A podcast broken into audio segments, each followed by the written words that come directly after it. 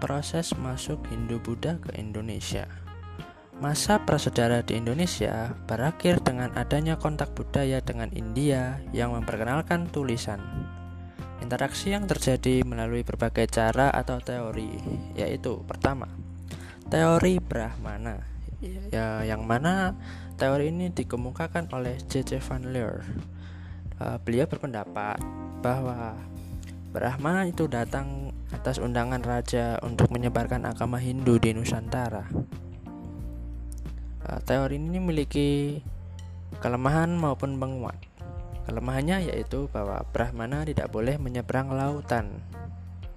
Penguatnya bahwa hanya Brahma yang punya wewenang untuk menerangkan atau membaca Weda atau kitab suci agama Hindu. Yang kedua, teori Vaishya yang dikemukakan oleh N.J. Crom.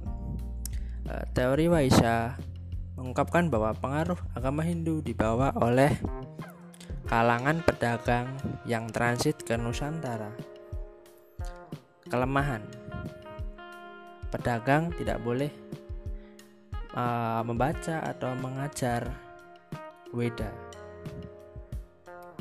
Bila mana sang pedagang melanggar atau tetap membaca atau mengajarkan, maka akan dipotong lidahnya. Lalu yang ketiga yaitu ada teori kesatria yang dikemukakan oleh C.C. Burke. Teori ini mengungkapkan bahwa pengaruh yang datang diperkirakan berasal dari bangsawan dan prajurit yang kalah perang, lalu ke kabur gitu istilahnya ke Nusantara. Kelemahannya masih sama bahwa kasta atau kaum ksatria tidak boleh uh, mengajar atau membaca Weda. Hukumannya sama yaitu bakal dipotong lidahnya. Yang keempat, teori sudra yang dikemukakan oleh Van Weber.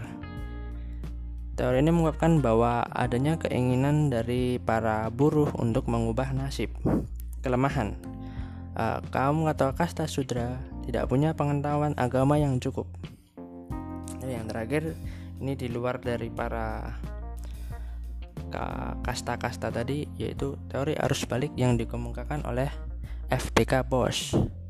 Beliau berkata bahwa masyarakat atau pelajar dari Nusantara menuntut ilmu di India dan setelah pulang kembali ke Nusantara mereka menyebarkan pengetahuan yang didapatnya selama mereka menggali ilmu di India.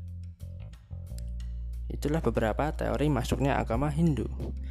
Dampak dampak dari